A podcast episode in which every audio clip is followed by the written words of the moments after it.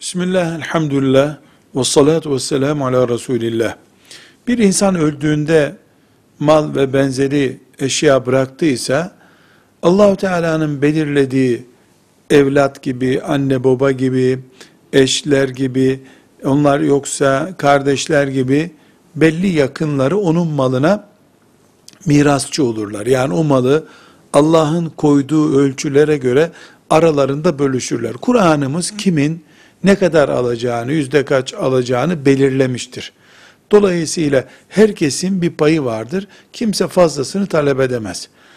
Ee, eğer mirasçılar aralarında anlaşırlarsa, mesela e, yüzde on beş düşecek biri, yüzde otuz düşecek biri, ben e, yüzde yirmi yirmi yapalım, bölelim bunu şeklinde bir rıza gösterirse, bu rızada eğer hepsi reşit insanlarsa, yani akil ve bali insanlarsa bu mirasçılar, onlar bir rakama razı olurlarsa aralarında bunun dinen bir sakıncası yoktur. Eğer herkes hakkını isterse o zaman Kur'an-ı Kerim nasıl emir buyurduysa o şekilde alırlar. Aralarında mesela bir çocuk varsa reşit olmadığı için çocuk onun hakkı olduğu gibi verilmelidir. Velhamdülillahi Rabbil Alemin.